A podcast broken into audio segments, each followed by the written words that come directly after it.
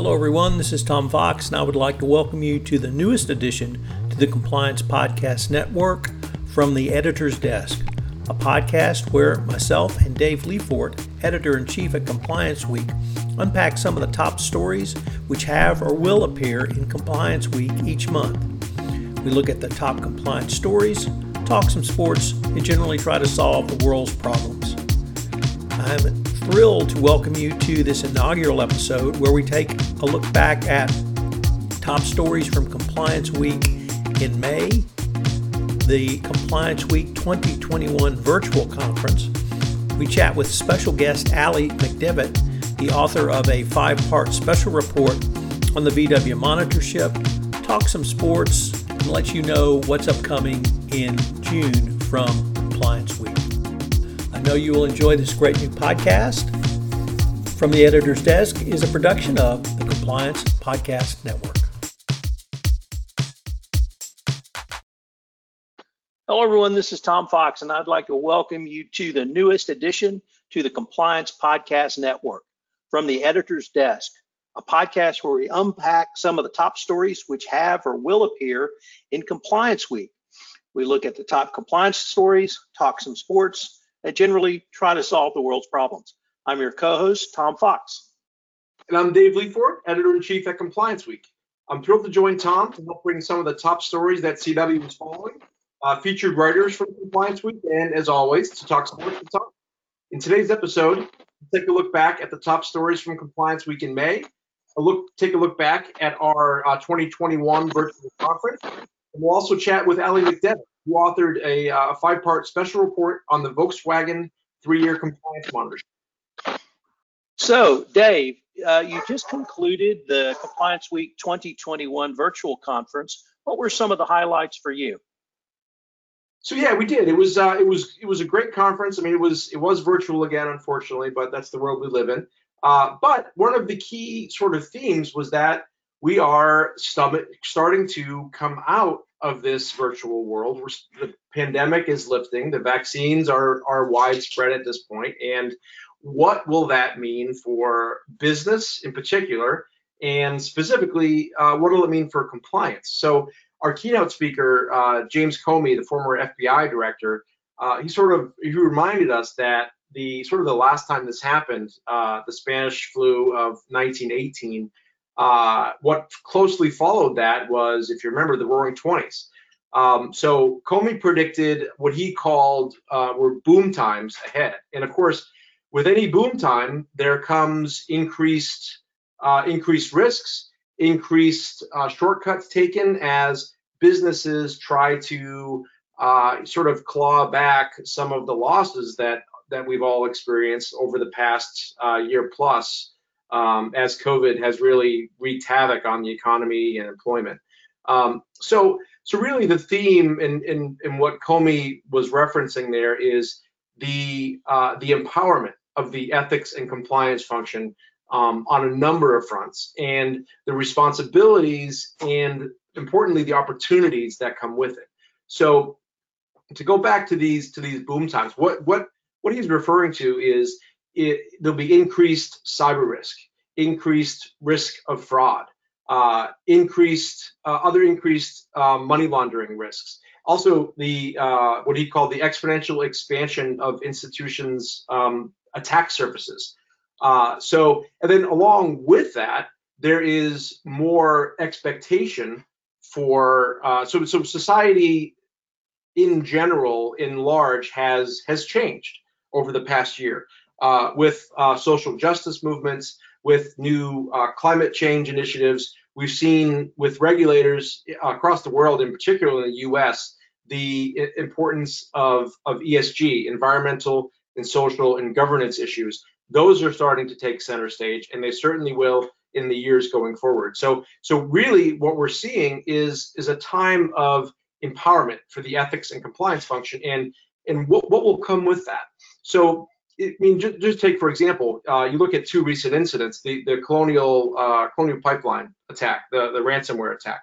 Um, the the CEO from the Colonial Pipeline came out and, and, said, yes, we did we did end up paying these the, these hackers uh, because you know they were they were asking for I think it was four or five million dollars, and the risk uh, of not paying was was much greater. Um, that, that that opens up a whole box of of ethical questions. Is that the right ethical thing to do? Uh, you know, you you could make the argument that just as the United States does not negotiate with terrorists, that by by paying uh, by paying a ransom to to hackers, you're you're only um, emboldening the hackers to do it again, to do it more, and that that's not that's also not to take into account the risks, the the the cybersecurity risk posed by by state actors. So let's say this wasn't a hacker group, but rather it was a state-sponsored attack by uh, another nation, a China or a Russia, for example. Um, that could have done some real damage. And, and what this is sort of unveiled here, and, and the Biden administration has acknowledged as such that uh, some of these, some a lot of private companies are in charge of protecting uh, really critical infrastructure in the United States. So, uh, you know, Biden has has pledged to take action on improving cybersecurity infrastructure for, uh, you know, for for for pipeline companies for for pipeline providers, but there are a lot of other utilities that this the same thing could happen to.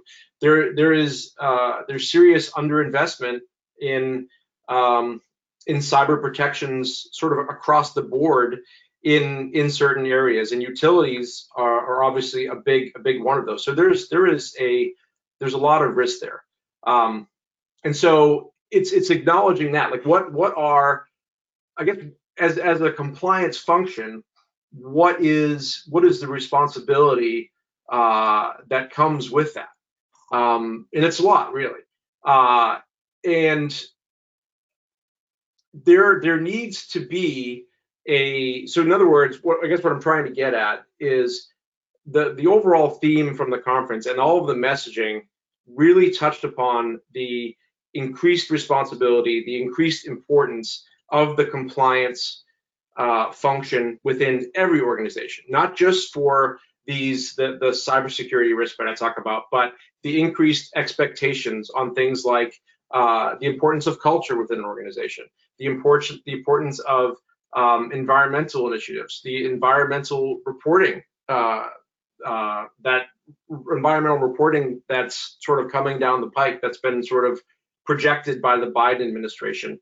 And more and more companies are turning to the compliance function to uh, as as the I guess the uh, the part of the company in which it makes the most sense logistically to to be responsible for that. And so there is increased pressure and increased responsibility within that compliance function to to take a lead on that. Um, just look at what happened in the energy industry this week uh, a Dutch court had said that Shell was at least partially responsible for for climate change.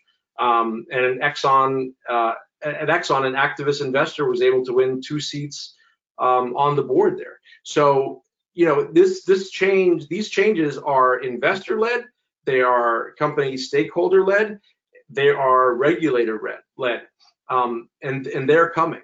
And so more and more companies are are going to need to acknowledge that and turn to their to the compliance function to come up with some some answers and some transparency um, and to and to really have uh, a shift in in culture is really what is ultimately going to be uh, necessary here so so that really was a really a, a big theme from the conference along with we had uh, for the very first time the third day of, of our conference was uh, essentially compliance career day.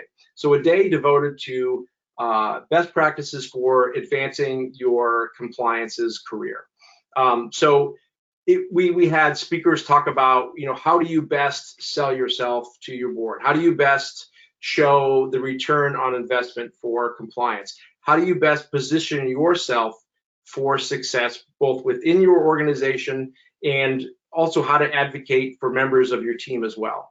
Um, so uh, so so that that day three, that that career day, um, that was new for us. It was it was really successful. A lot of great energy come out of that came out of that, um, and it really sort of demonstrates one of the takeaways that I had from that is that compliance is is changing. It used to be that compliance was made up of of lawyers uh, and auditors, and now it's uh, it's made up of people who who really you know there, there is regulatory knowledge obviously that's needed but it's people who who can focus on the soft skills too people who can understand what a healthy culture means. Um, you know that that really can't get missed within companies anymore.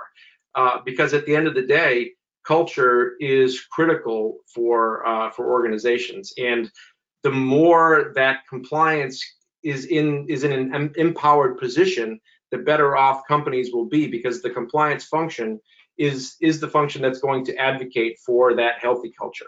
Or some of the top stories over the past month, uh, two or three top stories that Compliance uh, Week reported on, either uh, online or in print.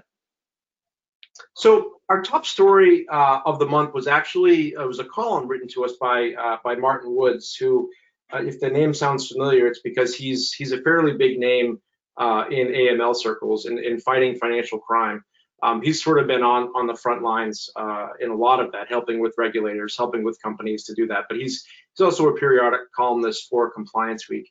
Uh, he wrote about some of the the AML problems that persist at Deutsche Bank.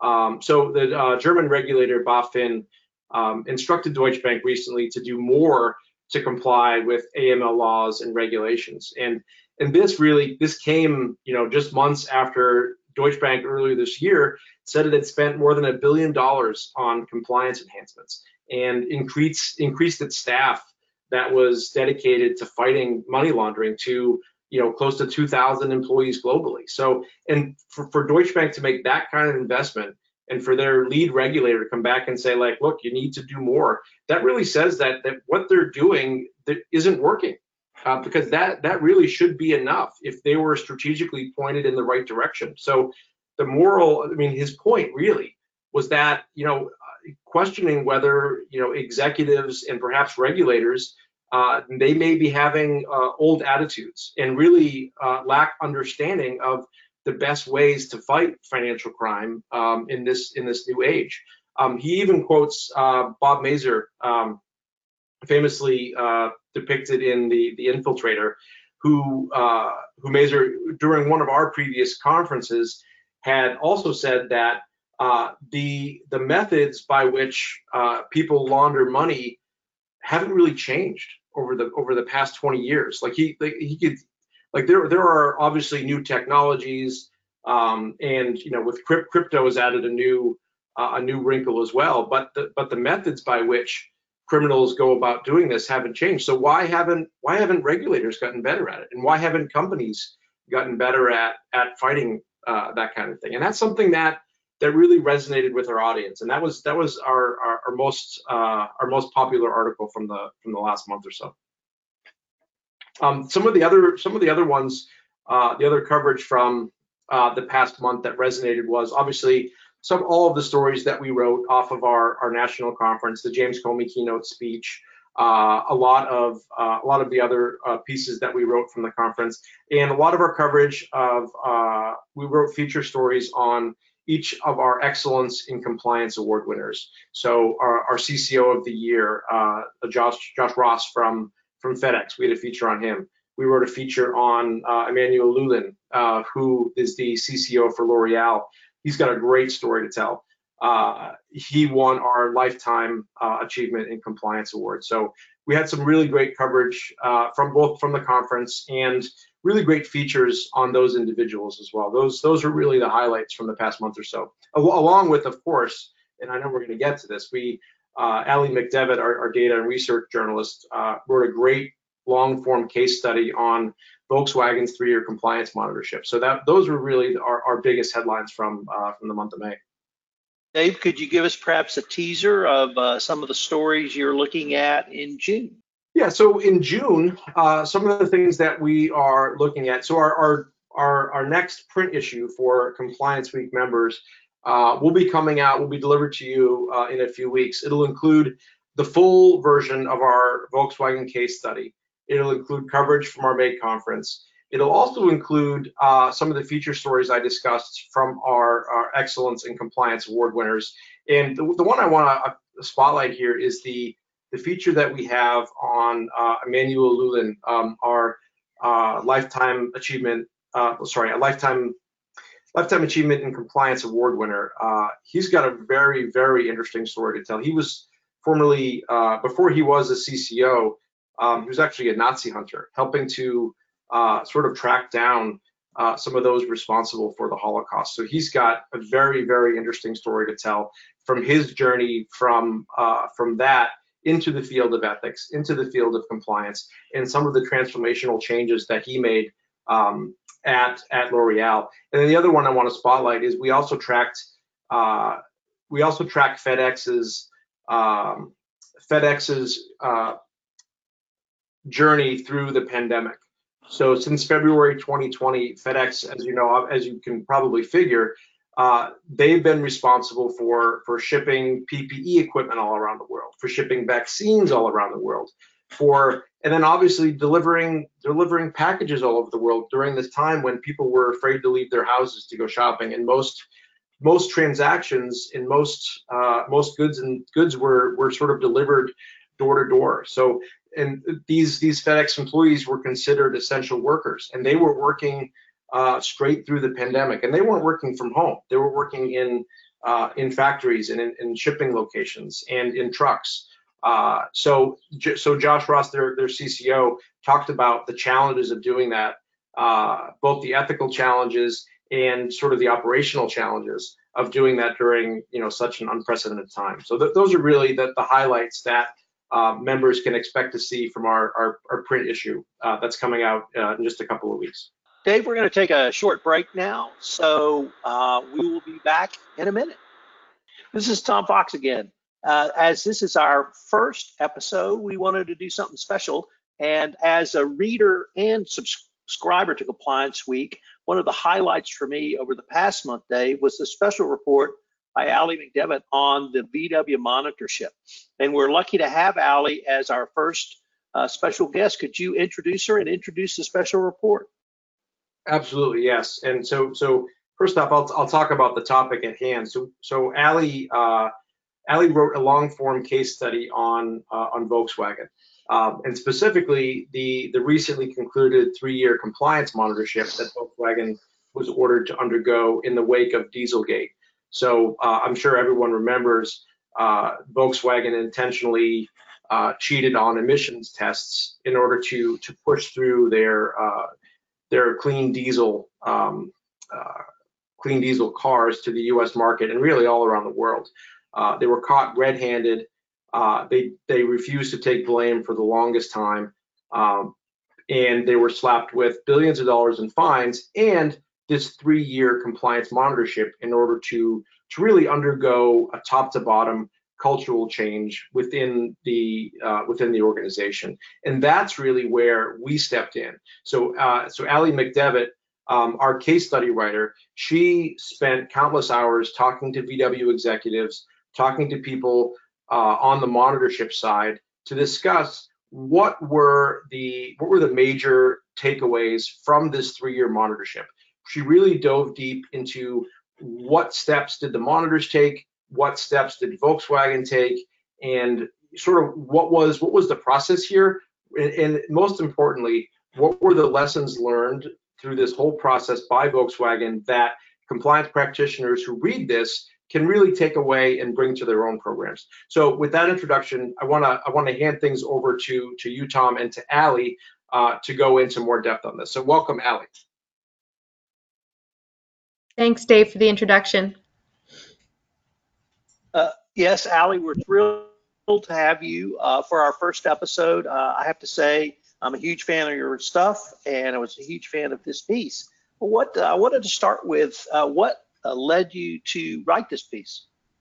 Well, first of all, Tom, thank you for having me on the podcast, Tom and Dave, and I'm happy to be here to talk about Compliance Week second case study. So, to answer your question, when Dave and I began discussing the subject of our second case study, the first one was on Carnival Corporation, we kept coming back to Volkswagen for two main reasons. One was we had already accumulated a lot of valuable resources from Volkswagen over the past years. Stephanie Davis, the CEO of Volkswagen Group of America, had participated in one of Compliance Week National's events back in, I think, 2019. Dave had also interviewed Chief Integrity Officer our head of integrity and legal affairs, rather, Hiltrud Werner, twice in the past years. Um, so we already felt that we were sitting on a treasure trove of valuable information that needed to be unpacked and shared with our audience. And then secondly, it was timely. Volkswagen had just wrapped their three-year monitorship in September 2020 with a glowing certification from former U.S. Deputy Attorney General Larry Thompson. So the timing was right as well to celebrate how far Volkswagen had come since the Dieselgate scandal broke in 2015. Ellie, what were two or three of the biggest surprises you had in researching this piece? That's a great question. I was surprised to learn how far back the nefarious conduct actually went. Quiet conversations began as early as 2008, seven years prior to Volkswagen's coerced confession to U.S. authorities. Another big surprise I was also surprised to learn Volkswagen had doubled down on their lie when the California Air Resources Board, known as CARB, first started suspecting that something was afoot. CARB began questioning discrepancies in testing of diesel vehicles in 2014. And at that time, Volkswagen actually issued a phony recall, ostensibly to fix the discrepancy issue. But really, what they did was perfect their cheating software to throw CARB off their scent. And then a third thing that I was surprised on a personal level was that Volkswagen had owned owned so many brands. They owned 12 different brands. And I wasn't much of a car enthusiast prior to writing this case study, but I've gotten more into cars ever since. So now when I see a BMW or a Porsche on the street, I can think to myself, oh, Volkswagen actually owns those brands as well as 10 others, including Audi, Bentley, and even Lamborghini.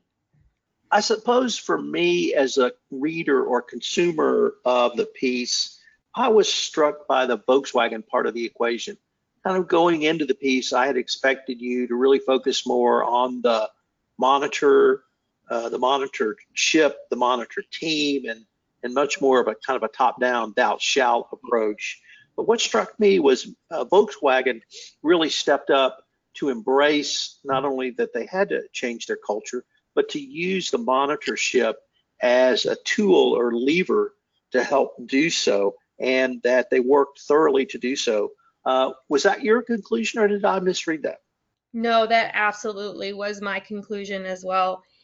I got the impression that, well, first of all, let me back up. I have to thank Hiltrud Werner and her entire team for their candor, their candor and their openness to chatting with me because I walked away from my conversations with the Volkswagen staff um, completely aware of the immense amount of pride they have working for Volkswagen. And, and they have 670,000 employees. And I think particularly the Germany based employees feel an incredible amount of pride because the identity of the company is very much tied up into their national identity. So when the scandal broke, I think there was a lot of heartbreak, anger, and disappointment amongst employees most of those employees came to work to do their jobs every day and they felt betrayed by these top executives who had made poor judgment calls that reflected on everyone. So that said, having Hiltrud Werner at the helm leading the cultural operation also confirms to me the company's conviction to change. Because if you've ever had a chance to hear her speak, you know that she says what she means and she means what she says. She's full of gravitas, and her unwavering tone at the top about building a culture of integrity being the utmost concern for Volkswagen, um, it feels real and it has a trickle effect amongst employees.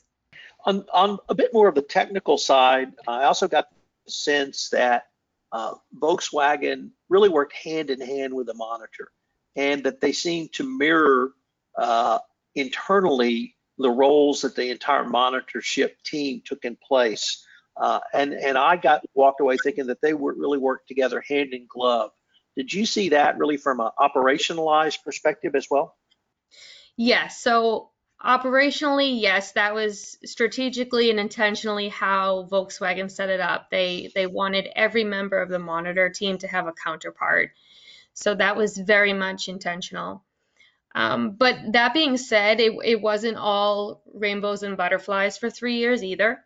So having read the three auditor reports, which are public, Um, I can tell you that there certainly were wrinkles along the way. They did have, you know, it's very much described in in, a, in an opaque way, but there were some discussions at certain points um, of disagreement or times when Volkswagen had made a few fairly minor oversights in the first year of the auditing that they quickly owned up to. But I got the sense that it took some time, particularly in the first year, for walls to come down and trust to be built. But both sides had a meeting of the minds in terms of focusing on their shared goal.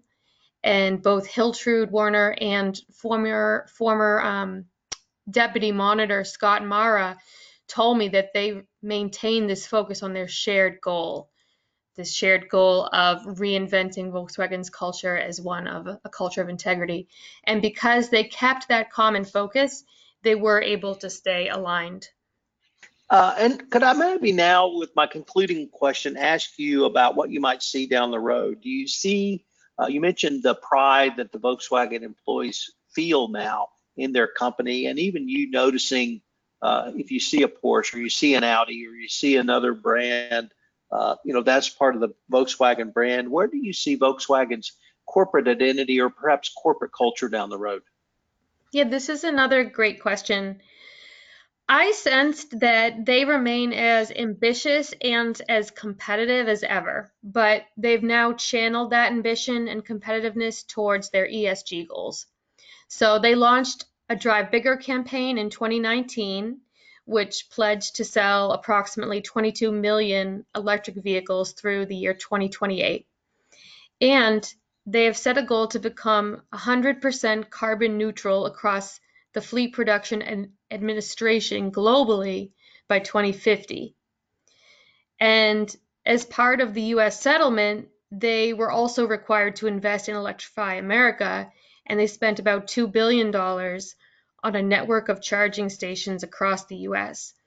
So to me, I still think their corporate identity is very much tied into pride, ambition, competitiveness, but it seems to me that whatever they set their minds to do, whether it's good or bad, they accomplish it. Well, Aly, I want to do uh, thank you so much for uh, first of all taking the time to come and visit with us about your special report, but also uh, the research and writing you put into it. It's a great document for the compliance professional. It's a great story, and I thought it was a great read. So uh, kudos, and uh, we're going to take uh, our final break. Thank you very much. Hello, everyone. Tom Fox back again for our final segment, and we're going to get to the sports segment. Uh, Dave, in a former life, was a sports journalist, but more important than that, he is an Uber fan as well.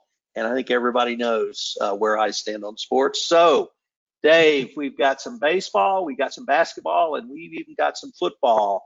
Uh, I'm going to start off by talking about my Astros and that uh, uh, up until uh, little hiccup over the weekend. They had the second best record in baseball. Uh, they are engendering as much hate as is possible uh, as they uh, travel through uh, the U.S.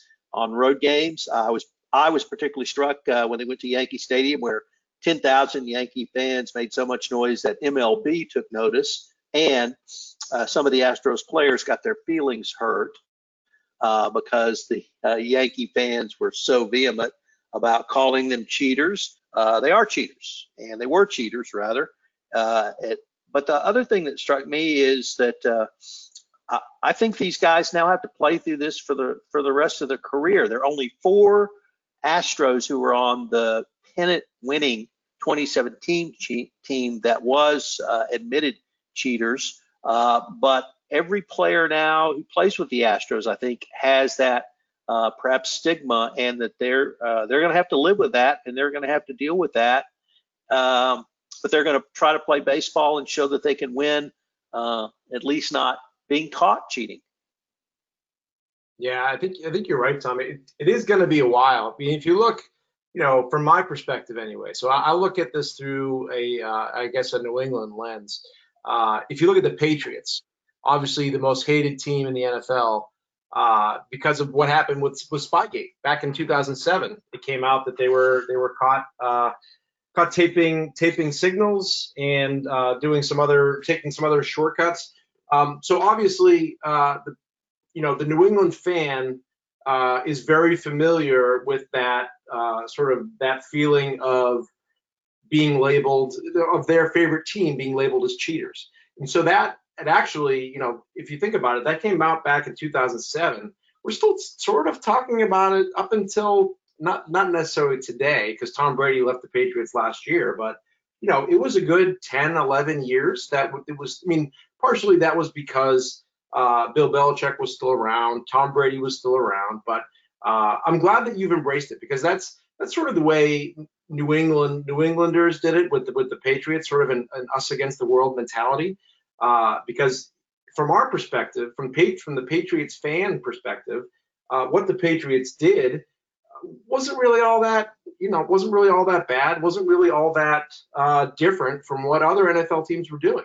Now, from my perspective, as a as a, again as a New Englander, what the Astros were doing was outrageous like banging the trash cans to indicate what what pitch was coming. That was that was something that that that changed the game for them. And I think the numbers pan the numbers sort of uh, indicated that. Now, that also being said, one of one of the people most responsible for that, Alex Cora, is now the manager of my Boston Red Sox. So so how do I feel about that? So I so I think you sort of have to uh, you know I think you're you're you're taking it the right way um, you're acknowledging that you know what the Astros did here. Uh, yeah, they yes they cheated, but you know what? They're still my team, uh, and to some degree, every team out there uh, is trying to, to to take some sort of a shortcut to get some sort of an advantage. Um, now, whether they get caught or not is one thing, and the the level to which, or or I guess the the boldness with which they do it is probably different. Um, but but I think you're you're taking the right approach. And the Astros certainly, I mean, they're a great baseball team. So you, you can't really argue with that. You can stand behind the team confidently uh, and sort of say like, you know, right now they are what they are. I've embraced what they've done in the past. I'll, I'll accept the criticism. I'll take it. You know, as as an Astros Astros fan, you certainly will hear it, um, and the players will hear it too. Uh, but but I think you're you're you're taking the right approach. So speaking of some of the best teams in baseball, Dave, I just looked at the standings on ESPN, and your Red Sox have actually the second best record in baseball. Uh, 30 wins uh, and seem to be uh, turned it around certainly from from last year. How are you feeling about your Red Sox this year? So that that what this is a surprise. This, this is pretty surprising to me because last year was you know probably I was probably as disinterested in the Red Sox as I as I'd ever been in my lifetime last season. They were an awful team. They really acknowledged as much. You had the owner John Henry coming out and saying essentially, you know, we're we don't believe in this team. We're, we're not investing much in this team. Um, you had your best pitcher Chris Sale out with uh, you know out for the season with surgery. Second best pitcher Eduardo Rodriguez was down for the season due to complications from COVID. The, you know your your your best um, sorry, uh, their best uh, uh, their best hitter, uh, JD Martinez, had his the worst season of his career, and he he was complaining because you know he wasn't able to watch video in between his at bats. It was it was really disheartening.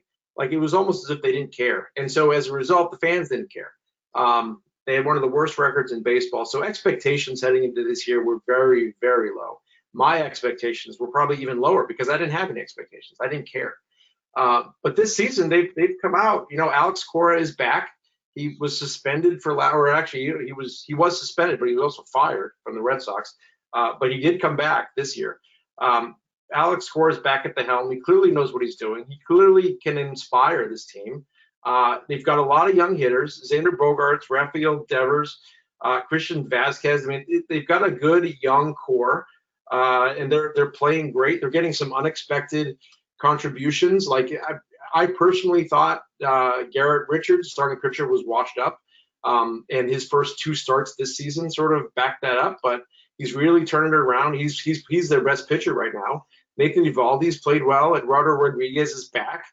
Uh, you know, even even Nick Pivetta is having a having a great season. So so I'm, I'm I am more optim much more optimistic about the Sox now. They're they are in second place. They're in playoff position uh, and my interest is is sort of is sort of on its way back, um, as well as the interest of, of of Boston and New England in general, especially as as Fenway starts to open up. Because we're, uh, I know, I know down in Texas, you guys have been open forever, but uh, just this weekend um, is is when stadiums in Massachusetts can start to fill to capacity. So, uh, so yeah, so so the Sox are back and fans are back, and you know interest is.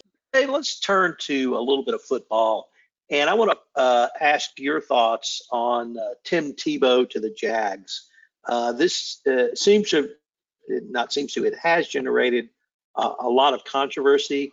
He has switched from quarterback to uh, tight end. He has not played in the NFL since 2014. Uh, I suppose anything Tim Tebow is going to generate controversy because of who he is and, and what he has stood for over the years.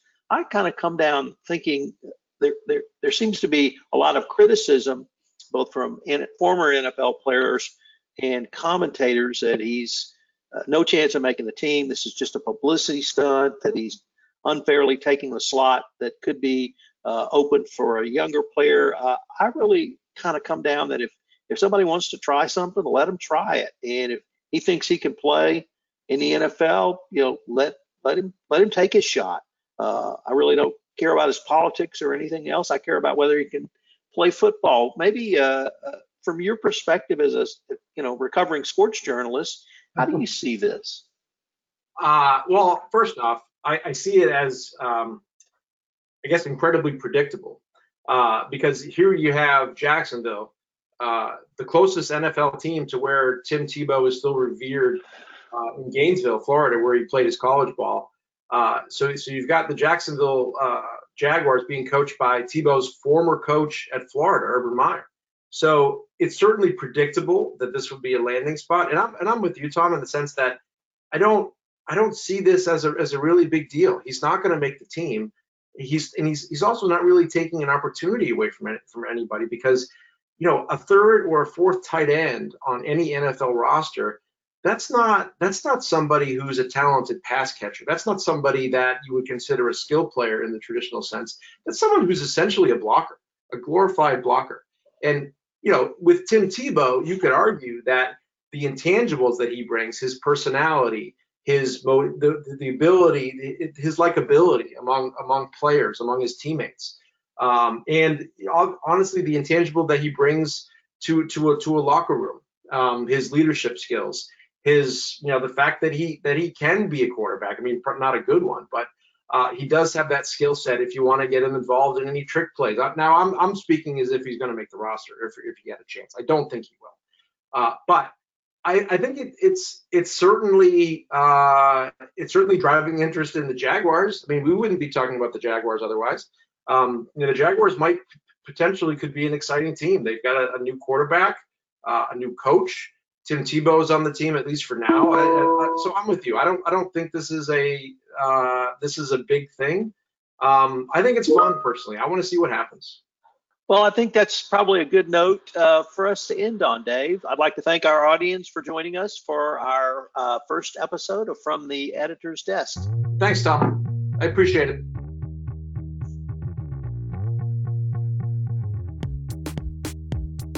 Hello, everyone. This is Tom Fox again. I'd like to thank you for listening to this episode of From the Editor's Desk, a production of the Compliance Podcast Network. I hope you will join Dave and I on the last Friday of each month, where we get together to take a retrospective look back of what's appeared in Compliance Week and what may be coming for the next month.